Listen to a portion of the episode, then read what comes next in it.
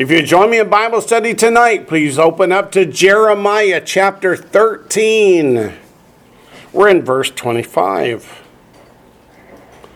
In verse 24, God promised to scatter the children of Israel across the world. Did he do that? Yes, he did. Why did he do that? You know what I heard this week? It's because he's a mean old God who's been replaced by a nice, new, gentle God in the New Testament. Any truth to that? No, none They whatsoever. actually say replace. Yeah, Oh, wow. yeah, Replacement theology. yeah. And the- A new type of replacement theology, yes. A new old time. God scattered them across the nations. Why? Because they sinned and refused to repent. How many s- of God's prophets did he send to preach repentance to them? All of them, one after another, And his son. and his son. And for so many of the people, it just didn't matter. They were not willing to repent because why? Because they enjoy their sin too much. So, verse 25 begins This is your lot, the portion of your measures from me, says the Lord, because you have forgotten me and trusted in falsehood. What does he mean by falsehood? It's got two meanings here. One is the idols upon which they rely, and the other is the false prophets. The true prophets all preach repentance, which makes you think the false prophets, they taught something else. Everything's good. They tickle the ears. That's right. Everything's good. God wouldn't judge people. You know, God is love. He never sent anybody to the lake of fire. Have you heard that? Isaiah 30 Isaiah 30 says, says that the people, even in that time, the people even in that time said, prophesy to us smooth. said, prophesy to us smoothly. What do they mean by smoothly? Like, Snake we don't- oil. We don't want to hear it. Snake oil. We don't want to hear repentance. We want to hear God loves you just as you are. We could write a song like that, just as I am. But you know what? God doesn't want you in your sinful, fallen state. God calls us to repentance. So in verse 25, this is your lot means this is what you had coming. Because you turned away from God, you turned to pagan idols, you wouldn't hear the prophets that God sent calling you to repent. Therefore, you knew this was coming. How could they know it was coming? Because in Deuteronomy 28, God said, If you turn away from me, you're going into captivity.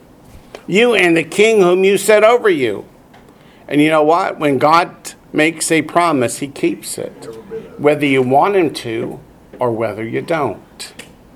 Let's go back to Jeremiah chapter 2.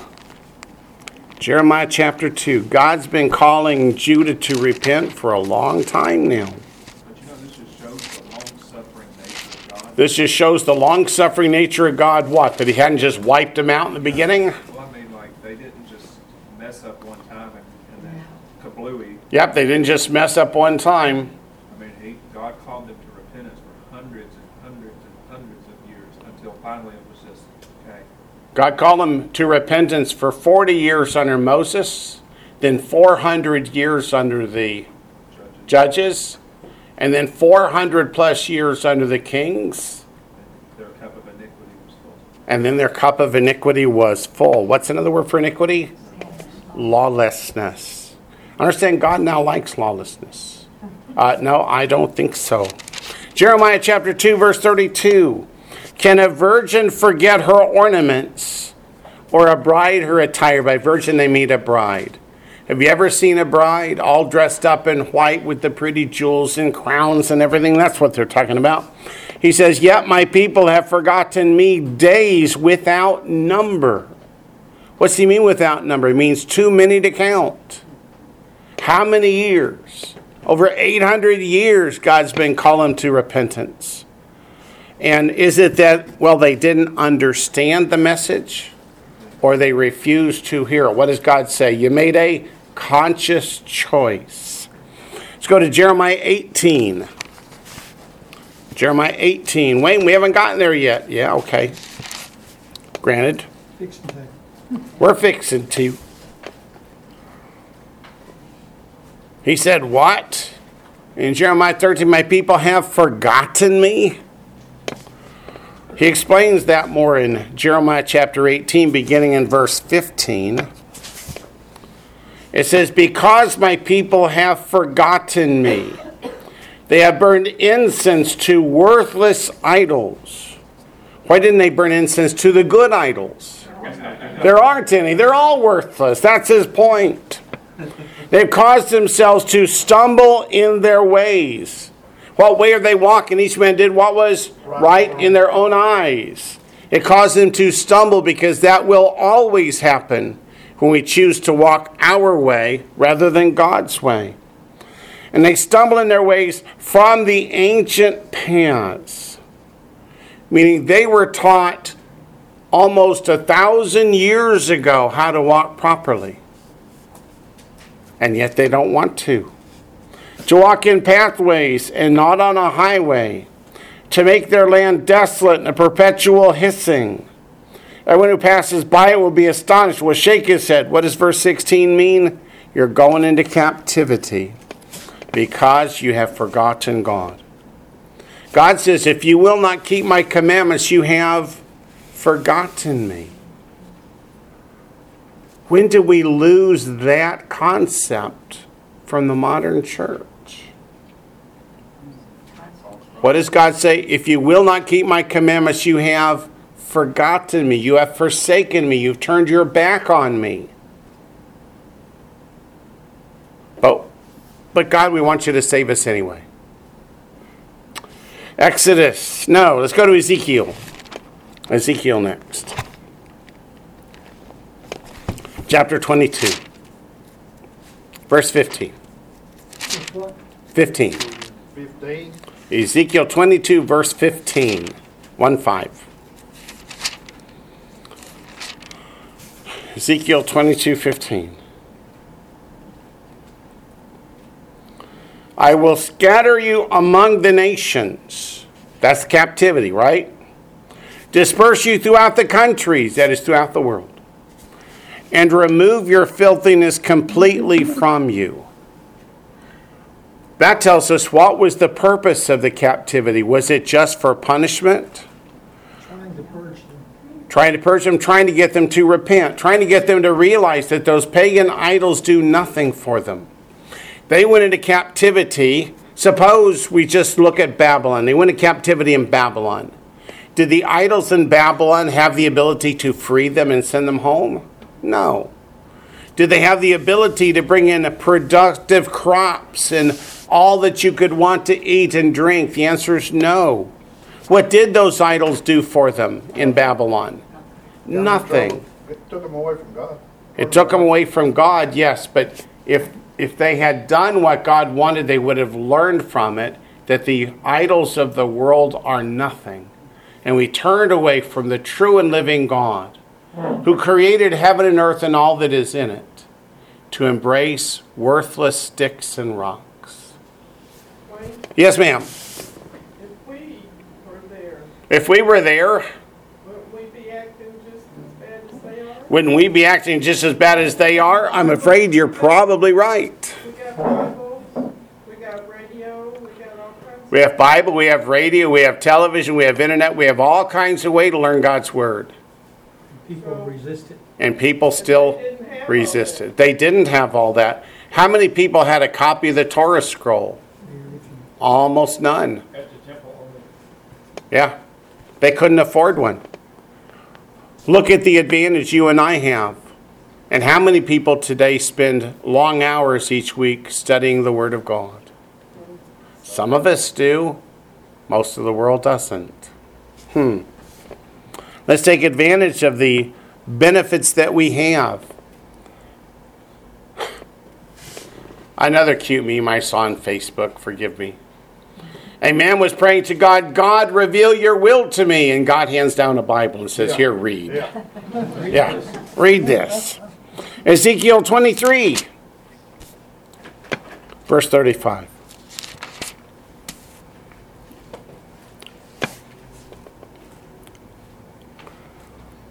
Therefore, Therefore, comes right after. You didn't learn from the northern kingdom going into captivity, you southern kingdom of Judah.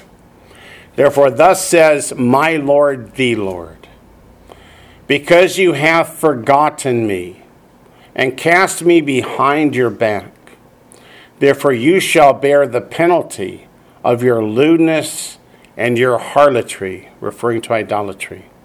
And what was that penalty? Captivity. Go to Deuteronomy 8. Deuteronomy 8. Deuteronomy encapsulates the Torah for us in one book where it's a nice, easy place for us to study. And Messiah quotes from it. Whenever Satan challenges him in the wilderness, he quotes from Deuteronomy. How come he didn't quote from Plato or Aristotle? No, he quotes from the Torah. Spe- specifically from Deuteronomy chapter 8, verse 3, which says, But man lives by every word that proceeds from the mouth of the Lord. And that leads us into verse 11, which is why we came here. Beware that you do not forget the Lord your God. And now he's going to explain what does he mean by that. By not keeping his commandments, his judgments, and his statutes, which I command you today. Lest, what does the word lest mean? That's an old, old kind of fashion word. What's going to happen if you don't? Here's what's going to happen if you forget me. When you have eaten and are full, and have built beautiful houses and dwell in them, and when your herds and your flocks multiply, and your silver and your gold are multiplied, and all that you have is multiplied, when your heart is lifted up, that is in pride, look what I did. The tendency is forget God did this for us and think, well, I did this for myself. And you forget the Lord your God who brought you out of the land of Egypt from the house of bondage, who led you through that great and terrible wilderness. Does it say who sent you through? No, it says who led you through. When did the children of Israel move? When the pillar of fire or smoke was taken up, they would take up the tabernacle and they would follow the Lord. The Lord led. He didn't send them somewhere, He took them and led them.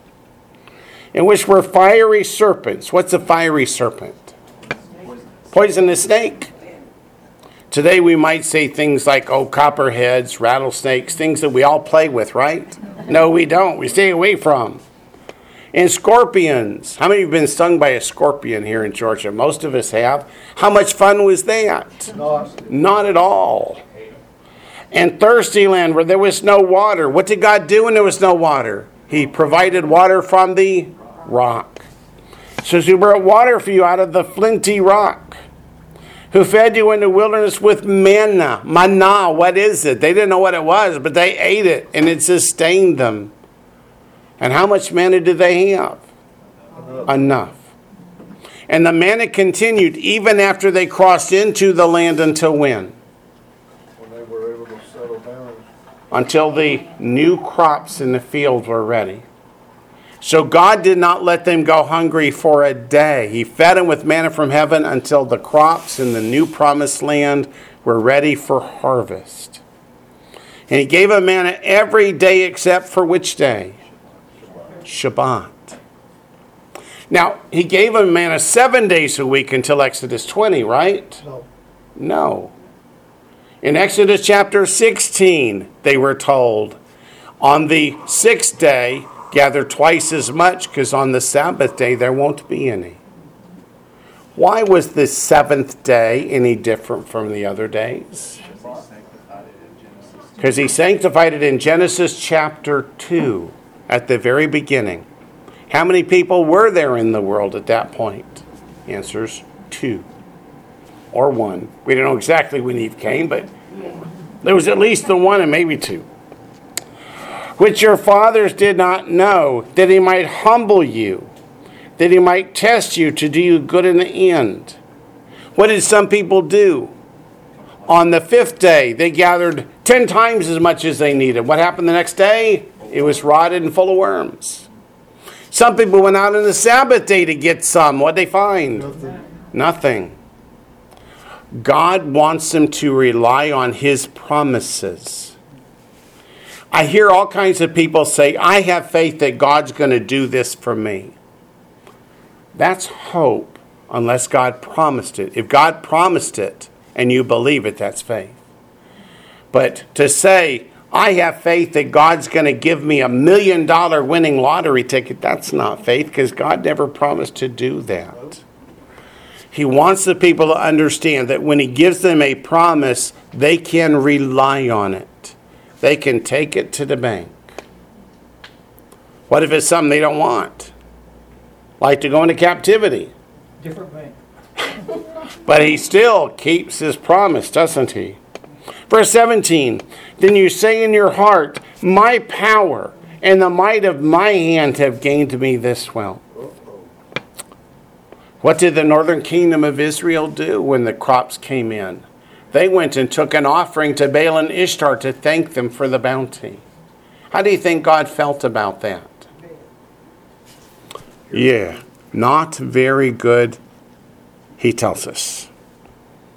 Now let's go back and look at the verse again in Jeremiah because we're going to take a little different branch. Jeremiah chapter 13, verse 25. Because you have forgotten me and trusted in falsehood. I want to look at that word falsehood. Go to Psalm chapter 4, verse 2. Not Isaiah chapter 4, but Psalm chapter 4, verse 2. I still hear people say, Wayne, Psalms is just a songbook. Oh no, it's so much more than that. There is so much prophecy in the book of Psalms, it just is incredible. But Psalm 4, verse 2 says, How long, O you sons of men, will you turn my glory to shame? How long will you love worthlessness and seek falsehood? Selah. What does Selah mean? Stop and think long and hard. Stop and think long and hard about this. How long until you will repent and turn back to me, is what God says. How long will you chase after the idols? And what are the idols going to do for you on Judgment Day? Don't say nothing. They're gonna Well- contend with- They're going to burn with you. Burn with you. Yeah. Make the fire a little hotter, right? Kindle the fire. Yeah. But notice verse 3 says, But there's an alternative to those worthless idols. But know that the Lord has set apart for himself him who is godly, referring to the saints. How does the Bible define the saint? Those who keep the commandments of God and the faith of Yeshua says the Lord will hear when I call to him. What's that a reference to? Psalm what? That's a reference to Proverbs 28. You're right, it's a reference to Proverbs 28 9. To those who turn their ear away from hearing the law, even their prayer is an abomination. So God says, if you won't hear me, I won't hear you. But the one who is godly, the one who sets aside the pagan idols, turns away, repents, comes back to God with his whole heart, will God hear his prayer? Give me a verse. Well, in Ezekiel 18, it talks about if an ungodly In Ezekiel 18, it says, if he turn, if an ungodly man turns from his ways of unrighteousness Then, and repent, then he, and repent, then accounted to him for righteousness, basically. right. So the unrighteousness then gets forgotten, and what God remembers is the But then righteousness. there's the flip side of that coin, too. Then there's the flip side. What if you're a righteous person and turn away to unrighteousness? Which does God remember? God welcomes you into the kingdom anyway and just overlooks that. Yeah, I don't think so. Right. Let's go to John chapter 9. John chapter 9 goes beyond Proverbs 28 9 and gives us both sides of the coin.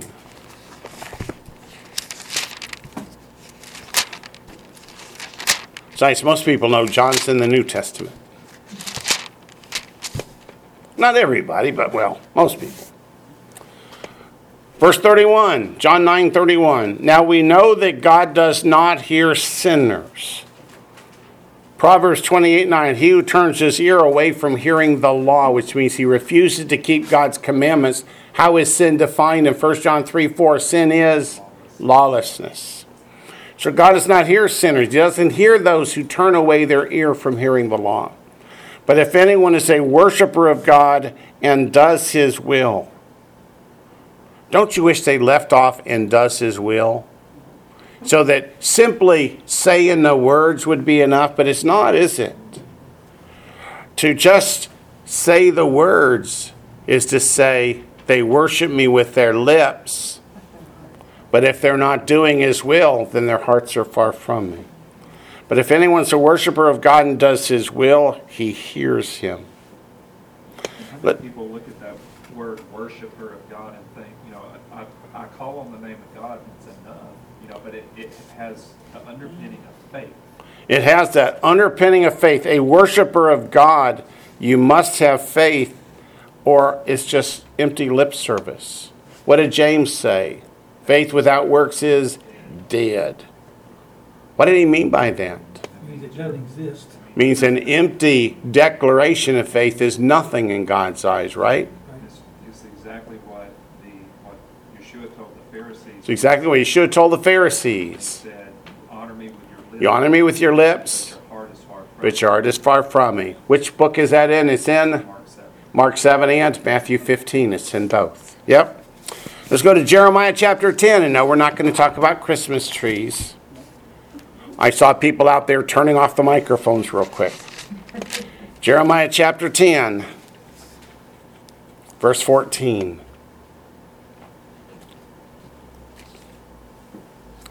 Everyone, talking about the idol worshippers, not every person in the world, but those who worship idols. Everyone is dull hearted without knowledge. Ooh, does that remind you of Hosea chapter 4? My people perish for lack of knowledge. Every metalsmith is put to shame by an image. For his molded image is, what's that word? Falsehood. That's why we want to look at these verses because they use that word falsehood to tell us we're talking about pagan idols. And there is no breath in them. Is that no breath in the metalsmith? No, it's no breath in the idol. Come on in and join us. Jeremiah chapter 51. Jeremiah chapter 51, verse 17.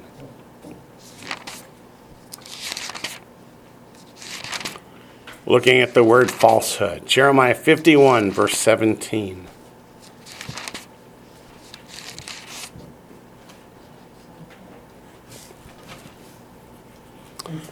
and see if these words sound familiar. Everyone, talking about all of the idol worshippers, is dull hearted without knowledge. Every metalsmith is put to shame by the carved image, for his molded image is falsehood, and there is no breath in them. But the scripture we just read that said the same thing was also in Jeremiah. Why would God say it more than once? It's important. One is to Israel and one is to Babylon. One is to Israel and one is to Babylon, meaning it's to the Jew and the Gentile both. It's to the entire world. It's not a separate Torah, it's the same instruction. It's not a separate Torah, it's not a separate instruction. It's the same instruction to all peoples. Now, didn't God say back in the Torah that the Torah was not for the Gentiles? Nope. He said one law and one Oh, he said one law, one custom. Let's go to Numbers 15, 15, and 16. So, Numbers chapter 15, verses 15 and 16.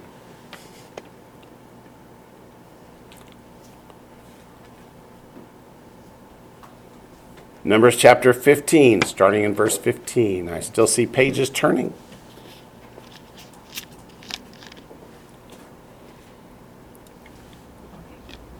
Comes right after Numbers 14. Okay. Thought that helped. Verse 15 One ordinance shall be for you of the assembly and for the stranger who dwells with you. What is that word stranger? It's ger, it's not goy. There's a difference between ger and goy. Goy is a Gentile, is a pagan. A ger hasha'ar, which this is referring to when it says who dwells with you. means one who left the pagan idols behind and has come to worship the God of Abraham, Isaac, and Jacob, to be grafted in, like Romans 11 describes. An ordinance for how long? Forever. Forever throughout your generations, as you are, so shall the stranger be before the Lord. That means we act the same, right? We follow the same commandments, we worship the same God in the same way. Verse 16 reiterates that one law and one custom shall be for you and for the stranger who dwells with you. Same Torah, same customs. So circumcision was expected of the Gers. Circumcision of the heart, certainly. Circumcision of the heart is the fulfillment of the picture of circumcision of the flesh. I do understand that, but we're talking Moses' day, and we're talking They would have, yes. that they, it would have been a um, assimilation, basically. Right. It would have been an expectation. know. Yep. But Wayne, Wayne, Wayne, wait a minute, Wayne. This is Old Testament. There's no place in the New Testament that says, okay, go to 1 Corinthians. You already caught me. I don't even need to finish the ridiculous statement. 1 Corinthians. Doesn't it say what's good for the goose is good for the gander? Yeah, Yeah, kinda. 1 Corinthians chapter 7 verse 19. Talking about physical circumcision, circumcision of the flesh. It says circumcision is nothing and uncircumcision is nothing. But keeping the commandments of God is what matters. Whether you are born a Jew or you're born a Gentile, what matters? Keeping the commandments of God. Goes back to what Daniel said over at the table in response to a question. Ecclesiastes ends with Fear God and keep his commandments, for this is man's all. For God will bring every work into judgment, whether good or bad. Is that what it says? Let's turn back to Ecclesiastes 12 and see if my memory is okay or if it's affected by age. Ecclesiastes is after Proverbs, right? Ecclesiastes 12:13 Let us hear the conclusion of the whole matter. That word matter is davar in Hebrew it means word. So let's hear the conclusion of the whole thing cuz davar also can mean thing. It means this is the meaning of life. If you've wondered why were we created in the first place? Why do we have to go through this existence? Fear God and keep his commandments for this is man's all. For God will bring every work into judgment, including every secret thing, whether good or evil. That word work is ma'aseh. M A apostrophe A S E H, ma'aseh. It means what you do. Asa means to make or do. What do you do? Do you follow God or don't you? You're going to be judged upon it come judgment day. People don't like to hear that. They want to hear that, well, well, God's just going to forget everything we ever did. He's just going to hand out golden tickets. But that's not what the scripture says. Yes, sir, Edmund. Um, might I say, is that that's the Hebrew word for Acts, isn't it? The book of Acts. Yes, it is. Uh huh. Yeah, it's the same one. Right. Yep. The mem at the front indicates it's a participle form from the verb asa, so it means our doing. What did we do? Yep. Thanks. You're welcome. We went to Jeremiah 51 17, I'm sure we did. So let's go back to Jeremiah chapter 13. We're up to verse 26. Let me ask you a question. Go ahead and ask your question, Doc. It's off the wall, but you were just in the Ecclesiastes, Yes, I was in Ecclesiastes. bringing every work into judgment. Bringing every work into judgment. Now, I understand that the Sadducees did not accept this, this book. Sadducees only accepted Genesis through Deuteronomy. And so this concept of eternal judgment was rejected by them. Right. whenever- Whenever they came into being, I don't even know when Sadducees started. But this concept of bringing works into judgment and judgment of people, um, how early does that go in Scripture? Is that in Torah also, that Yes. you will be judged? Yes, I said before you today life and death, good or evil, choose life. Very good. Thank you. And the reason the Sadducees didn't believe that we were going to get judged on our works after our resurrection is they didn't believe in resurrection. believe resurrection. They thought you live this life, then you're dead and gone. So who cares what you do? If there's nothing beyond this life, we may as well just party it up. But recognizing that we've got to stand judgment one day, whether believers or not. Do we stand the same judgment? No, the judgment for believers is called the Bema Seat judgment, and it's in 1 Corinthians chapter 3. For non believers is a great white throne in Revelation chapter 20, and we should thank God each and every day that we don't have to stand that one if we're saved. Answer your question? Okay. Yeah, you. Jeremiah 13, verse 26. Uh oh. Therefore, I will uncover your skirts over your face, that your shame may appear. Do you know what that's a reference to? It's not to captivity. Being naked, basically. Being naked, basically, it was the adulteress's fate to shame an adulteress, to let the world see, if you will, her sin. So, what this says is you're going to get judged, and the world's going to see your sin. So, don't think that come Judgment Day, it's going to be a private viewing. Everyone's going to see what I've done, everyone's going to see what you've done. If you keep that in mind, do you think we would live a more righteous life? Peter says so. And verse 27 when Jeremiah is talking to Judah, the northern kingdom of Israel has been in captivity for over 125 years. You realize that? They went into the Assyrian captivity long ago. And what does God expect Judah to have learned from that? Don't do it. Don't do it. Repent and turn back to God. But in verse 27, he says, in essence, will you still not repent? So it says, I have seen your adulteries, referring to idolatry, and your lustful neighings, the lewdness of your harlotry, your abominations on the hills in the fields. Why the reference to the hills? What do they put up on the hills? The pagan high places. This could be written to America. Yeah. If you go to Israel today and go to Har Megiddo, the Mount of Megiddo, from which you get the word Armageddon, they have a perfectly preserved pagan high place for all the world to see. Kind of like cover that thing up. Are there idols on it? No, just the altar. So it goes on to say, Woe to you, O Jerusalem, will you still not be made clean? I know when we see the Lord, he's going to have a flat forehead from banging against a wall. But this is really what he means. They have seen the northern kingdom go into captivity. They have seen two waves of captivity going into Babylon. And God says, Will you still not repent so that you can be made clean? And what's their answer? Oh, but the false prophets say we'll be just fine. Where is that in Micah? Turn to Micah.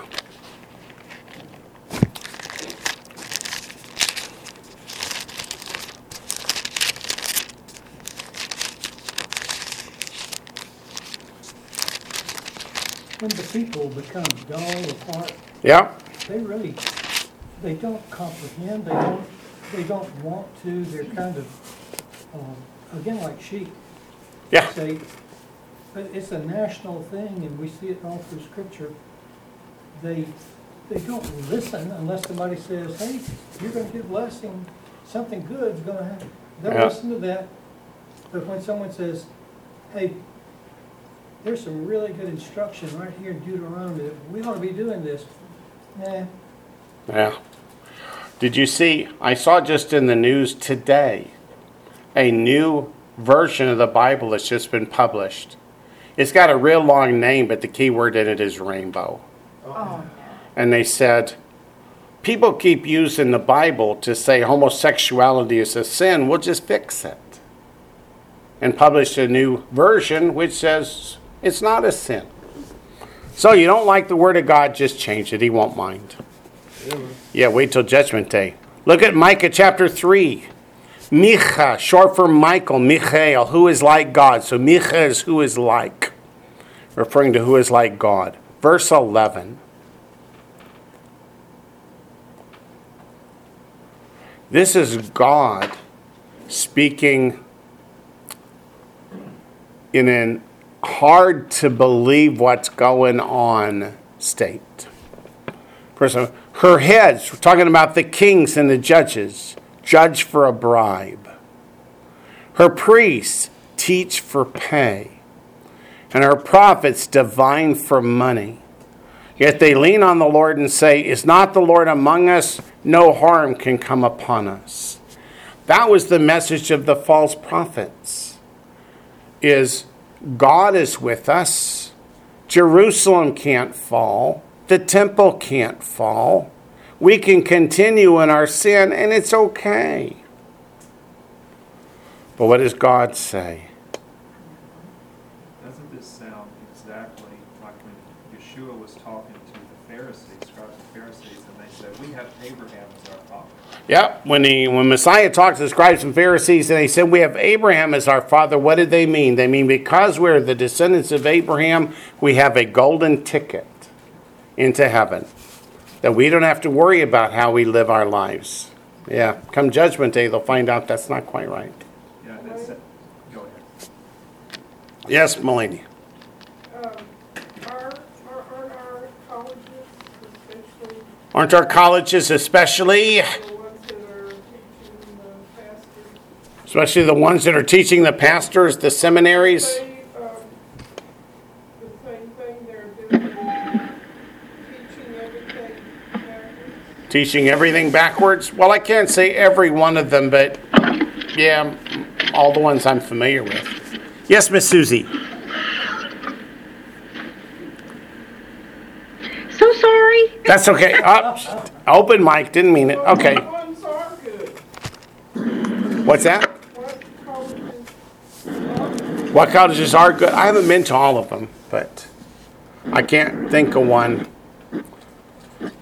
As you guys know, one of the last universities that I graduated from in the law field just painted the whole campus black and green um, and said all the Jews should go die. Yeah. Yeah. So when they sent me an email to say, send us money, I sent them an email back and said, no. Okay. Anyway, back to Jeremiah. We're up to chapter 14. Everybody go, woohoo. yeah. Very enthusiastic. I see. Okay. It just gets worse. This is a pretty, uh, pretty It's a pretty grim prophecy of hunger and thirst that's coming, right? Hunger and thirst during the siege of Jerusalem. Mm. Look at verse 1.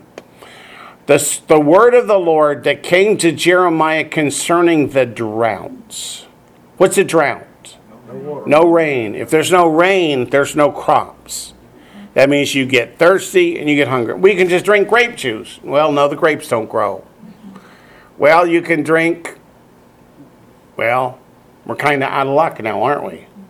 If there's no water and there's no wine or grape juice, well, maybe there's a little milk, except there's no food for the animals. They just missed the promise about rain in its seasons.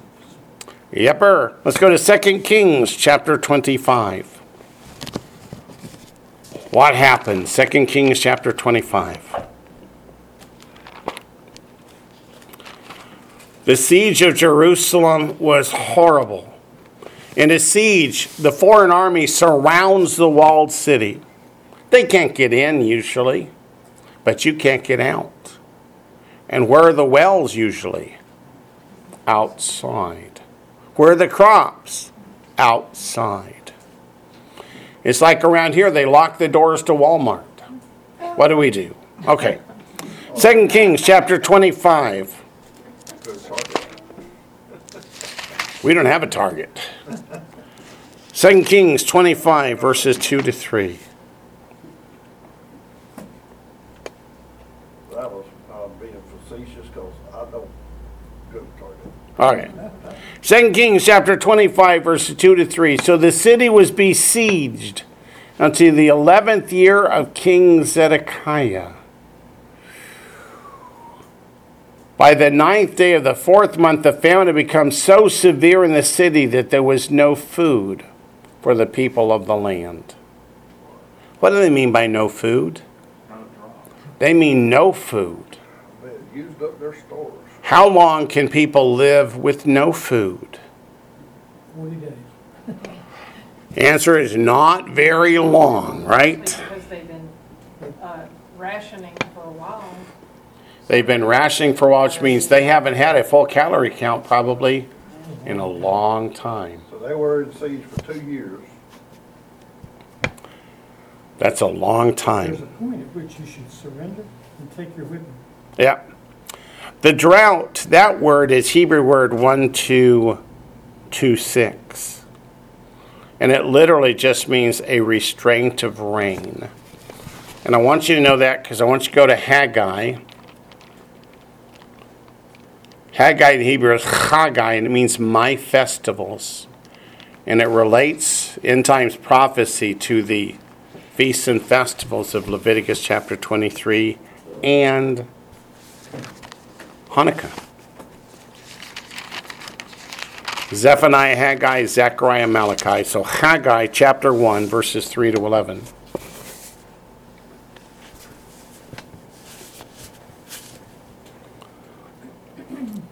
Are we there? Haggai chapter 1, starting verse 3. Then the word of the Lord came by Haggai the prophet, saying, What's that word saying? It's a quote. Is it time for you yourselves to dwell in your paneled houses and this temple to lie in ruins? Like I said, this is about end times prophecy too, not just the return from Babylon. Now, therefore, thus says the Lord of hosts consider your ways. You have sown much and bring in little. You eat, but you do not have enough. You drink, but you are not filled with drink. You clothe yourselves, but no one is warm. And he who earns wages earns wages to put into a bag with holes. Thus says the Lord of hosts. What kind of prophecy? End times. Adonai Zavaot means an end times prophecy. Consider your ways. What does that mean? Think about it. Think about it. Smarten up, right? Go up to the mountains and bring wood and build the temple, that I may take pleasure in it, be glorified, says the Lord. You look for much, but indeed it came to little, and when you brought it home, I blew it away. Why? Says the Lord of hosts. That's what he wants us to think about. Why are we suffering? Because of my house that is in ruins, while every one of you runs to his own house. Therefore, the heavens above withhold the dew, and the earth withholds its fruit, meaning no rain, no crops. For I call for a drought on the land and the mountains, on the grain and the new wine and the oil, on whatever the ground brings forth, on men and livestock, and in all the labor of your hands. We need to start taking God's word seriously. Did you hear Monte Judah last week? There were two of the kibbutzes that on October 7th, Hamas went to raid. And because it was Shabbat, the gates were closed and locked. And the terrorists couldn't get in. So they had to go elsewhere. The main place where they did such damage was that open air concert where people said, I don't care if it's Shabbat, I'm going to go live my life because I don't care what God says. And they were the ones who suffered the most. What if they had been at home in the kibbutz with the gates locked because it was Shabbat? Hmm. Just something to think about. Deuteronomy 28 17. It's not like God hasn't warned us from the very beginning that one of his judgments for turning away from him is drought.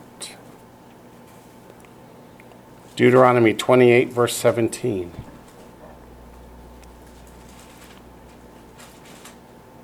Deuteronomy 28, 17. We'll start in 15 for context, which begins but, but it's not really but. You changed it to and a long time ago. It shall come to pass, what's that next word, that little word? If you do not obey the voice of the Lord your God to observe carefully all his commandments and his statutes which I command you today, that all these curses will come upon you and overtake you. Cursed shall you be in the city, and cursed shall you be in the country. Cursed shall be your basket and your kneading bowl. Meaning, you're going to be hungry. And then if we jump down to verses 23 and 24 to take the short version, isn't that gonna be like what's gonna happen here? isn't that going to be like what's going to happen here? You mean like the drought all across the Southwest United? Yeah. hmm Are we under God's judgment? No, it's climate change. No, it's God's judgment. Verse 23 And your heavens, which are over your head, shall be bronze. What's that mean? It means judgment, no rain. And the earth which is under you shall be iron, which means it will not give forth its fruit. Lord will change the rain of your land to powder and dust. From the heaven it shall come down on you until you are destroyed. So it's not like we didn't have warning that we serve God or come under God's judgment. Sounds like a volcano eruption, ash falling, volcanic ash falling. Yeah, think of it more like the Dust Bowl uh-huh. back in the early part of the 20th century. Okay, back to Jeremiah chapter 14. We're up to verse 2. Hey, we're moving along. Judah mourns, and her gates languish. Talking about people can't come in and out. The land outside's not being tended, it's not being farmed, the crops are not being gathered. They mourn for the land, that is, they wish that they could harvest the crops, they wish that they could eat. And the cry of Jerusalem has gone up. So, why doesn't God hear it? Yes, ma'am. I mean, that really sounds like Israel today. I mean, yes, America as well, but I mean, you know, when you listen to some of the reports about how, you know, the people are fighting, they're all fighting, they can't tend to their crops and things like that. Yep. Does God's word change? It does not. So, verse 3 the nobles have sent their lads for water. They went to the cisterns and found no water. What is a cistern? It's not a well. It's like a big holding place for water. Yeah, they cut out a big old place out of the rock to make like a like a holding tank. But the water doesn't bubble up from the bottom. The water comes in from the rains. There's little troughs that bring the rains in to fill up the cisterns. What if there's no rain? Then the cisterns go dry. They went to the cisterns and found no water. They returned with their vessels empty. They were ashamed and confounded and covered their heads. How many of you have been through the rabbi's tunnel in Jerusalem? then you have seen the huge cisterns under the Temple Mount. When there's plenty of rain, those things are so full of water. And when there's a drought year after year, then pretty soon they're just dry containers.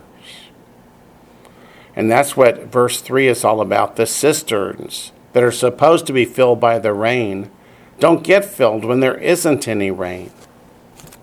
No rain, no water in the cisterns. So, where are the wells? They're outside the city gates. The cisterns are what inside are inside, but now they're empty. When it says they were ashamed and confounded and covered their heads, that's a sign of great mourning. What do you do when you're thirsty and there's nothing to drink? They mourned, but they didn't repent. They mourned, but they didn't repent. That's exactly right. It's a sign of mourning. Go to 2 Samuel chapter 15. Isn't mourning the same thing as repenting? The answer is no. Mourning is expressing great sorrow and sadness For yourself. for yourself and your circumstances. 2 Samuel chapter 15, verse 30. 2 Samuel chapter 15, verse 30.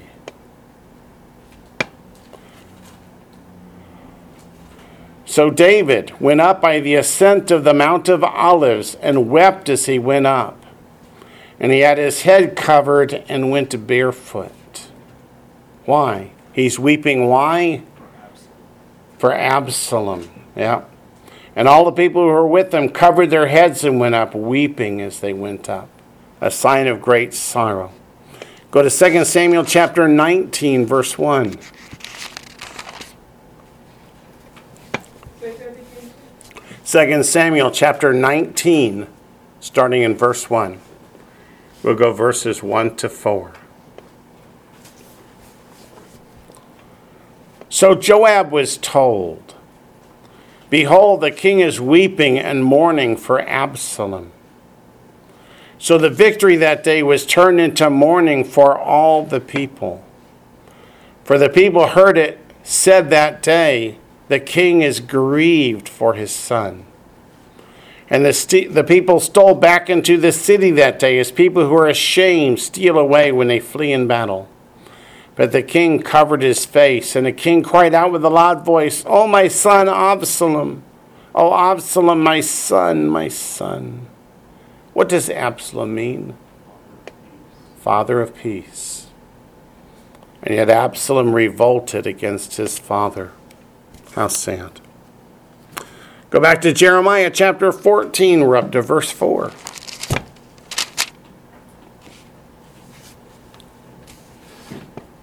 Because the ground is parched.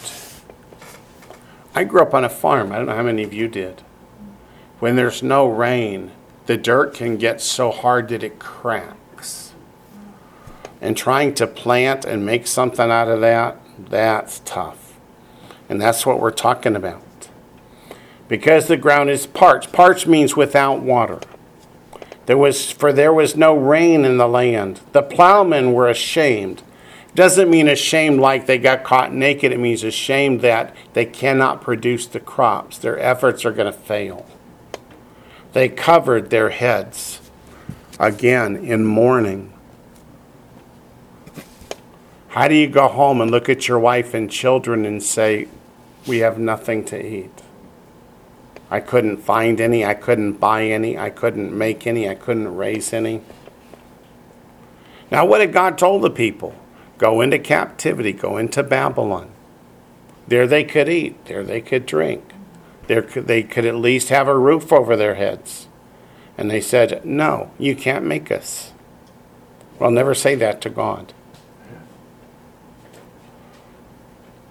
That's a kind of a favorite saying of mine. Stop saying how much worse can it get, because God may take it as a challenge. Yeah. Verse 5 let's repent early. Yes, the deer also gave birth in the field. Well, that's not a bad thing. But left because there was no grass, meaning left the fawns to die because there's nothing to feed them. If the mother can't eat, then she can't produce milk for the children. That means the people can't even eat the deer because, well, they're they're sick and dying. Yep, they abandon the newborn fawns. And you guys said this was a depressing prophecy. Verse 6 And the wild donkeys stood in the desolate heights. They sniffed at the wind like jackals. What are they sniffing for? Water. What are they finding? None. Their eyes failed because there was no grass, no water, no food, even for the wild animals. It's not just the cultivated ones. That means they died. That means they die. Sometime along the ocean shore where they at least have fish. at least- Surely they had some hope for food. Some hope for food. No, they're in Jerusalem and surrounded by the, the Babylonian army. They can't go fishing. They can't go fishing. They can't go fishing. Oh, nice thought, though. And even if you have meat, no water, meat requires a lot of water to pro, for your body to process it. Yeah, but I'm sorry, the Babylonians were not going to let them go fishing just to have a nice Or- afternoon. or hunt, yeah. They're probably cooking the food right by the gate. Yeah, probably. Y'all smell this? Jeremiah 14, verse 7. Jeremiah is going to plead for God to answer. Verse 7 says, O Lord, though our iniquities, what's iniquities? Lawlessness, just like in Matthew 7:23. Though our iniquities testify against us, do it for your name's sake. In other words, God, if you would please intervene, provide rain, provide food, maybe it would cause the people to repent.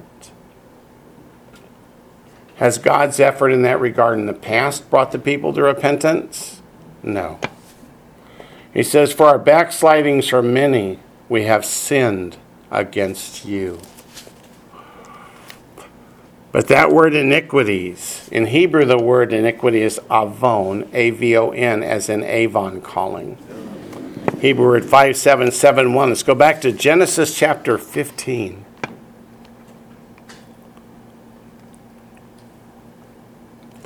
Lawlessness, breaking God's commandments. 1 John 3 4. I have a lot of people that will email me and say, Wayne, there weren't any commandments before Exodus 20. Yeah, the commandments have existed from the beginning. Genesis chapter 15, verse 16. After promising Avram, whose name will soon be Abraham, that his descendants are going to go down into Egypt and come out in the fourth generation. God tells him why. Verse 16 says, But in the fourth generation they shall return here, for the iniquity, the lawlessness of the Amorites is not yet complete. The Amorites are not Jewish, but God is the God of all people. And his word applies whether you're Jew or Gentile, as we read in 1 Corinthians chapter 7. So God says, the Amorites who lived in the land of Canaan, their sins were not yet so full that he had to remove them from the land to bring the children of Israel back from Egypt and give them the land. If God's going to take the Amorites out of the land when their sins get full, what's he going to do when the children of Israel's sins get full? Same thing. Genesis chapter 19. Yeah, you guys know that's the story of Lot and Sodom and Gomorrah. Genesis chapter 19, verse 15. When the morning dawned, the angels urged Lot to hurry, saying, Arise, take your wife and your two daughters who are here, lest you be consumed in the punishment of the city. But the word's not punishment, is it? The word is avon, iniquity, lawlessness. Why was God going to punish Sodom and Gomorrah for their lawlessness? Is it because they were Jewish? Their cup of iniquity was full, Their cup of iniquity was full. and it filled up a lot faster than that of the Amorites. It did. It filled up very quickly, didn't it? Do you have a question? No? Okay. Back to Jeremiah. I want to see another part of verse 7.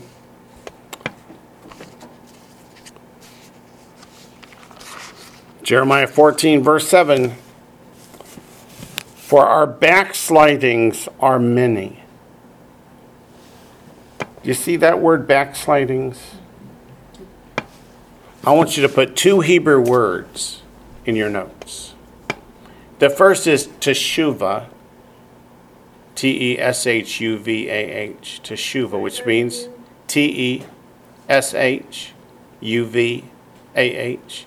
Teshuva means repentance.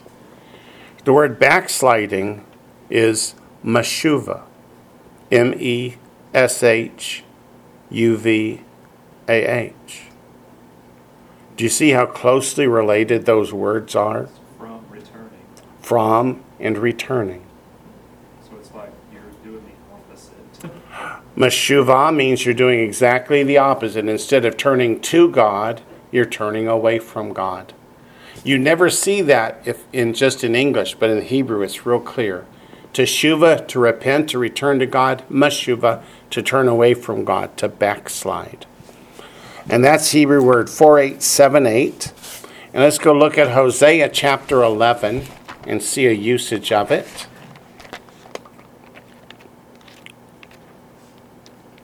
Hosea chapter 11, verse 7.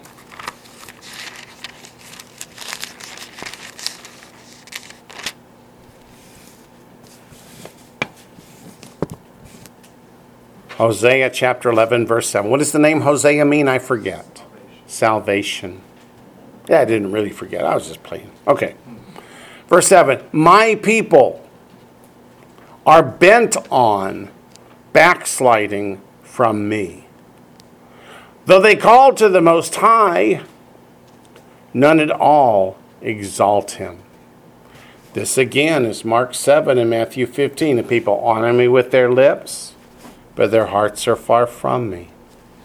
When it says, My people are bent on backsliding from me, that backsliding is Meshuva. What's bent on? They're determined. They're determined. They're not just accidentally oopsing, they are determined to turn away from God.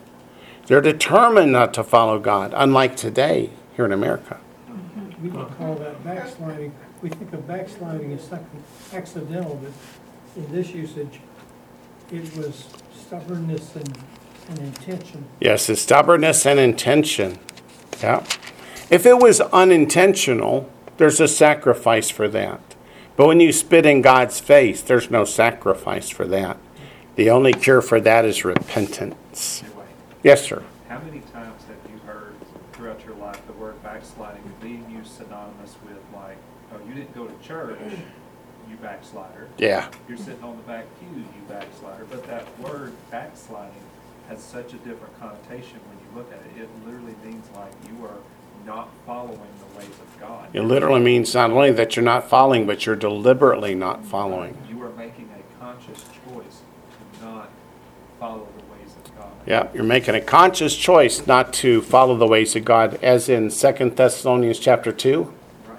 Keep a finger in Hosea, because we're going to come back to that in a minute. Go to Second Thessalonians chapter 2.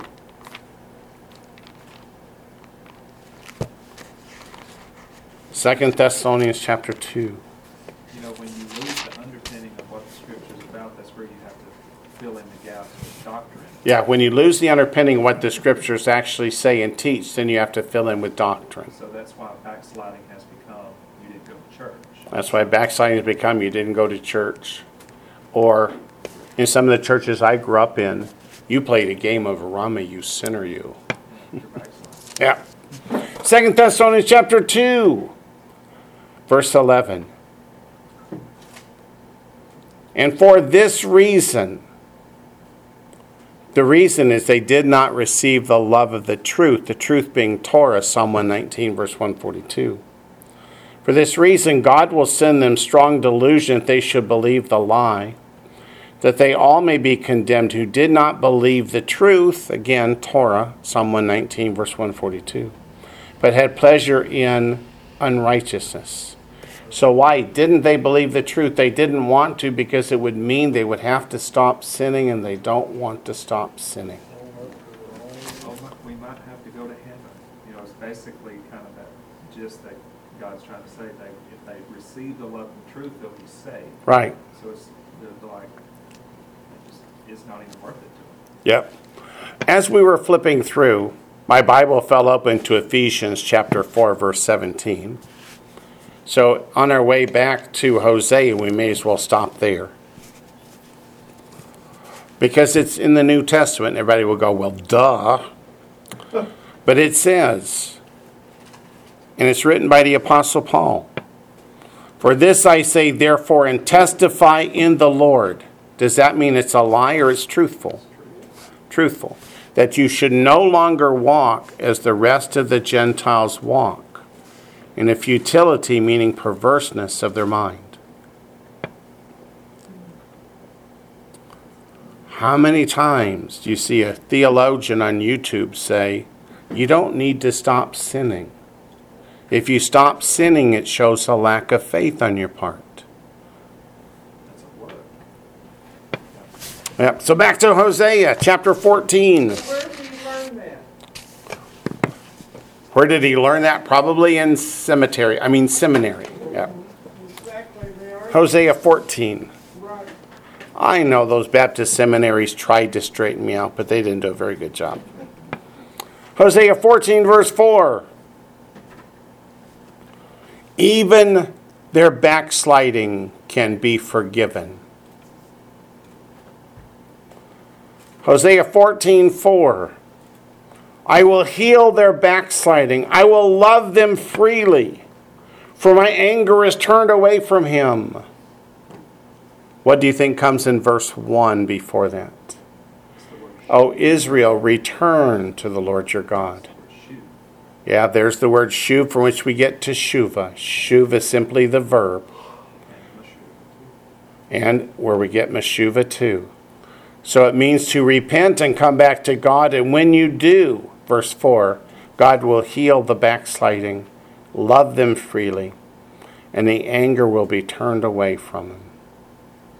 So, what do these people that are suffering in Jerusalem, what do they need to do to end the suffering?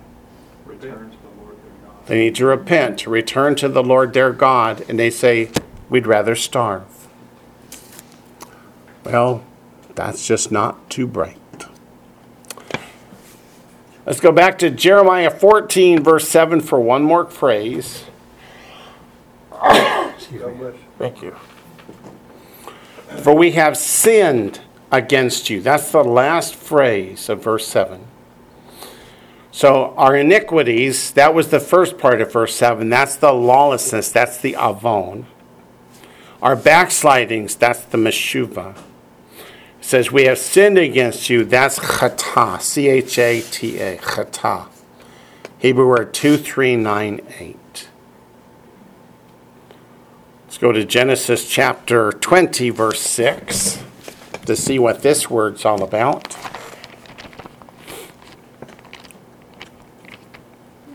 So, Brother Wayne, this word sinned is not uh, avon. No, this word sin is not avon. Iniquity is avon. Sin here is chata, C H A T A. Hebrew word 2398. Genesis chapter 20, verse 6.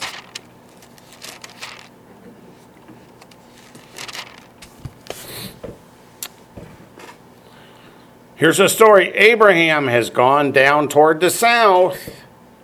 Came across Abimelech, the king, and said, Uh oh, oh, this pretty lady here, that's my sister. Take her if you want her.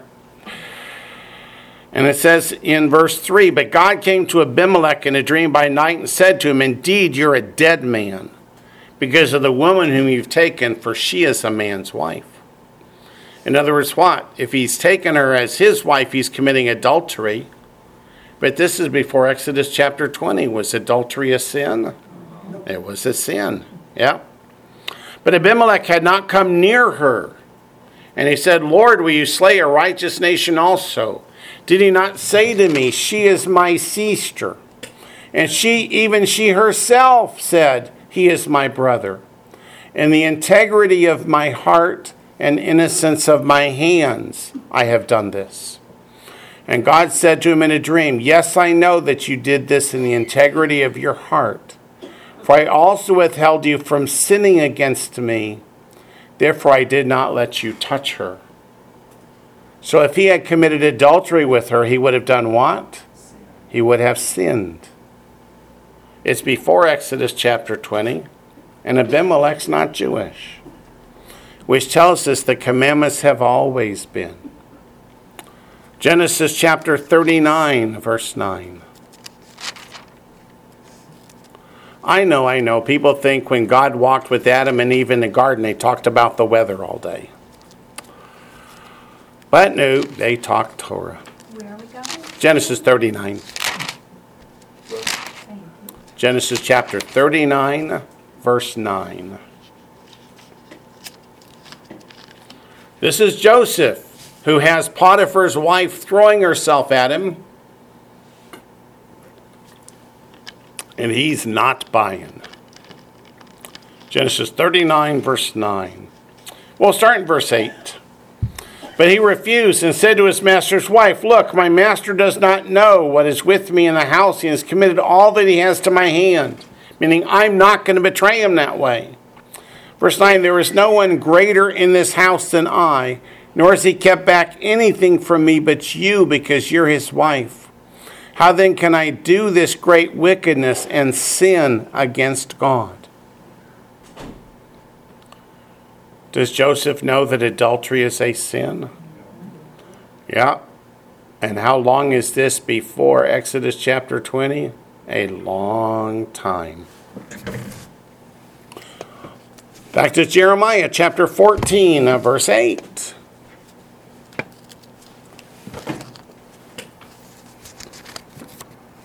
Oh boy, there's lots of notes to that one. Okay.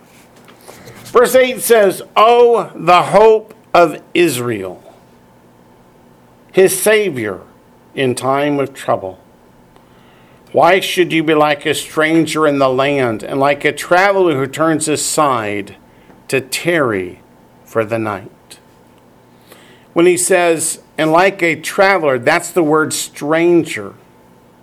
Does a stranger care about the land that they're just simply passing through? The answer is no. And he says, Lord, you're not like somebody who doesn't care. You care what's going on. You care what happens to the land. You care what happens to Jerusalem, to the temple, and to the people of the land. You care. So, why does he call him the hope of Israel? Is there any other hope? Is there any other hope for any of us? The answer is no. Let's go to Jeremiah 17 13. Jeremiah 17 13. Who does Jeremiah mean by the hope of Israel? It's here in verse 13. Oh Lord. See how Lord is spelled? That's the tetragrammaton, those four Hebrew letters, Yod He Vav He, which comes from Exodus chapter 3, verse 14. I will be whom I will be. He is the hope of Israel. Is he the hope of Jacob? No, he's the hope of Israel. What's the difference? Jacob is unrepentant, Israel is repentant. Does God bless his children or his enemies? It's his children. O Lord, the hope of Israel, all who forsake you shall be ashamed. That's all I'm going to read from here because we're going to have another reference to the fount of living waters in a little while. So let's go up. Actually, I have to read it. Okay. Because we got to go to John 8 next. Okay. To finish verse 13 Those who depart from me shall be written in the earth, because they have forsaken the Lord, the fountain of living waters. This is read at the Simchat Beit HaShoeva ceremony in John chapter 7. Say that again? The rejoicing in the water pouring in John chapter 7 takes place at the Feast of Tabernacles. On the seventh day is when they do the water pouring. The eighth day is when John chapter 8 takes place.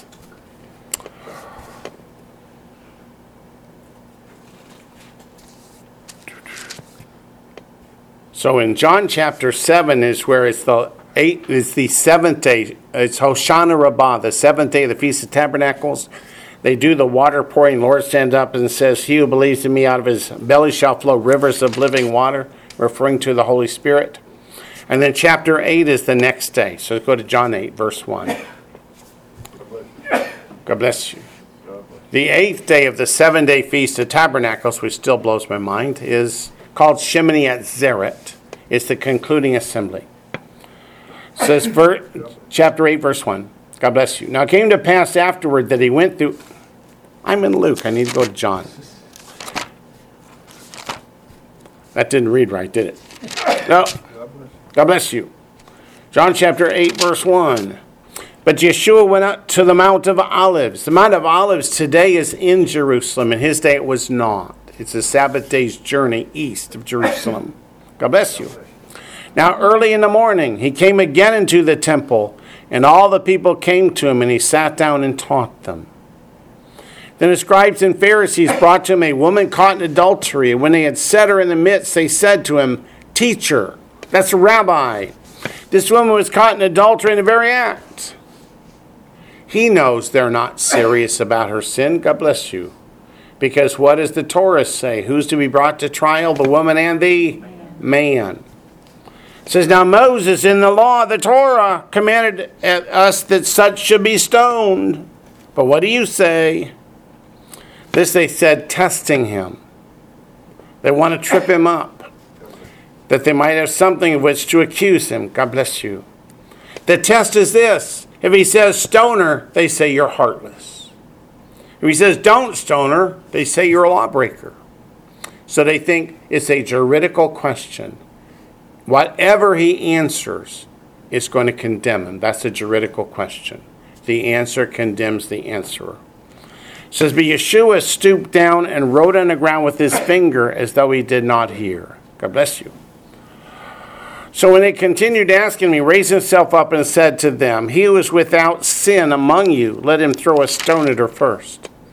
And again he stooped down and wrote on the ground. And those who heard it, being convicted by their conscience, went out one by one. But the key is, God bless you, beginning with the oldest, even to the last. They just heard the day before Jeremiah 17 13 about those who depart from me are going to be written in the earth. That is, their names are going to be written in the earth. God bless you. He stood up at that time in John chapter 7 and said, I am that fountain of living waters. So the older, which means they were wiser, don't know if that's always the case, but that's what they're getting at, realize that, uh oh, he's talking about us. Now, we looked at hope of Israel. Let's now look at the word Savior. Let's go back to 2 Samuel chapter Wait. 20. Yes, sir. That with them writing the name in the uh, ground, would that be an example of an idiom of, well, you're going to go to hell kind of thing? Or, Yeah, it means you've rejected the Lord, the fountain of living waters. They knew what rejecting the Lord meant. okay, thank you. Yeah. Remember back in Deuteronomy, he kept saying, I call heaven and earth to testify against you. So the names are being written in the earth as a testimony against them. 2 Samuel 22, verse 3. We'll start in verse 2 for context. So we'll start in 2 Samuel 22, verse 2. And he said, Who's he? David. He said, The Lord is my rock and my fortress and my deliverer, the God of my strength in whom I will trust, my shield. What's a shield in Hebrew? A magen. The star of David is actually, and technically, the magen David, the shield of David, and the horn of my salvation, my stronghold and my refuge, my Savior. You saved me from violence. So, who is the Savior in the words of David, who is a prophet? The answer is the Lord. Again, that's the tetragrammaton, those four Hebrew letters Yod He, Vav He. I will be whom I will be. And is the Lord the same as the God of my strength? Yes, the Lord is God.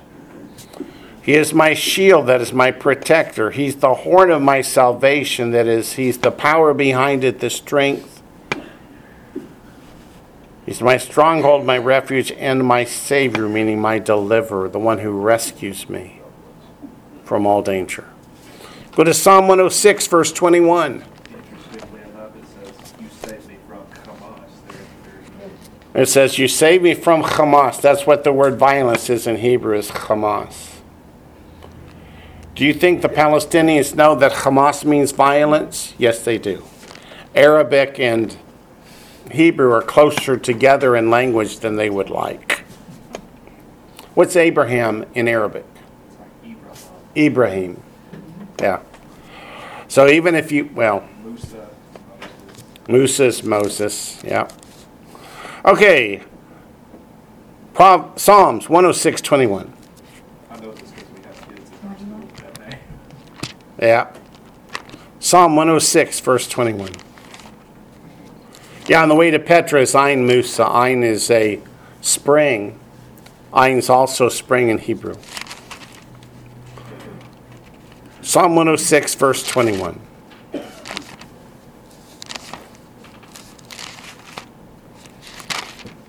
I don't see any chats out there from GoToMeeting Land, which either means I'm being very clear or they quit listening.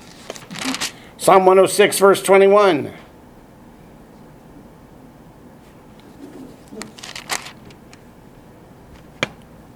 They forgot God, their Savior. They, if you go back up at verse 19, the children of Israel made that golden calf in Horeb. Yeah.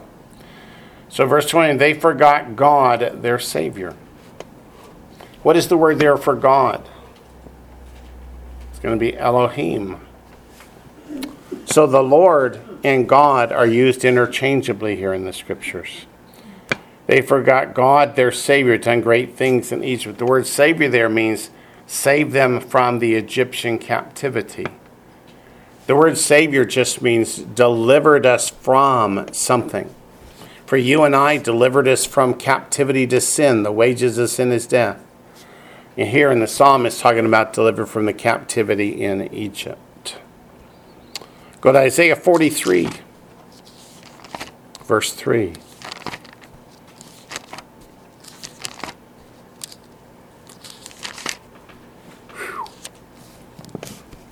Clock's flying, isn't it? No, but the time is. Isaiah 43, verse 3. Boy, if this doesn't speak volumes. Isaiah 43, verse 3 For I am the Lord, there's the tetragrammaton, your God. So it's very clear that by Lord they mean God. And in the book of Romans, does it say, If thou shalt confess with thy mouth the Lord Jesus? But Lord there looks like an adjective. There should be an is between it. The Lord is Yeshua, is what it should say. The Holy One of Israel. In Isaiah chapter 12 says, The Holy One of Israel will dwell in our midst there in the Messianic kingdom. So we know it's talking about Messiah Yeshua. And then it says, Your Savior. So the Lord is God, is our Messiah Yeshua, the Holy One of Israel, and is our Savior. Wayne, um, Yes, the- These two, this verse and the following are the verses that we were talking about a little bit last time, um, about the Egyptian, the firstborn Egyptians being the ransom for Israel. And this is what I was referring to. Yep. I still wouldn't call it a ransom. Yeah. Why did God take the firstborn of Egypt? Do you know? Because that's what Pharaoh said. Well, There's more to it than that. The firstborn was considered, uh, like a God. god or something. Not not until that point. There'd be no. Exactly. The slaves were not owned by Egypt, they were owned by Pharaoh. At Pharaoh's death, his son would have inherited them. But when he has no son, that's how God set them free.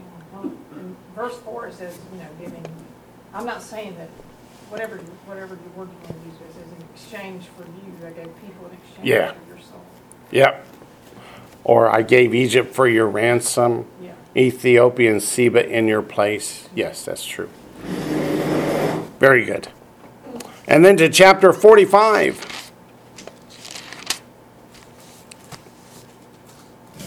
I didn't say you were wrong, just I wouldn't phrase it No, that I way. understand. Uh, It's just an unusual. Different way of Yeah. thinking about it. Isaiah 45, verse 15. Truly, you are God who hide yourself. Ooh, the one who conceals. Uh huh. O God of Israel, the Savior. Huh. Same chapter, verse 21.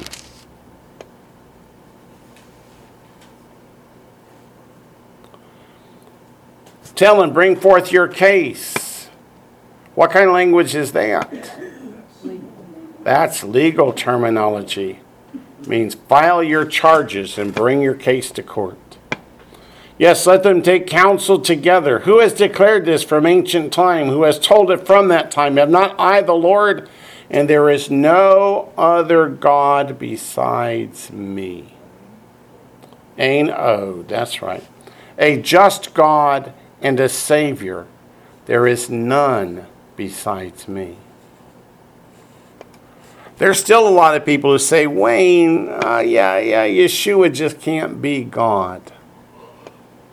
This scripture says there is no other Savior. There is no other Redeemer. Does it say that? We have to go to chapter 49 verse 26.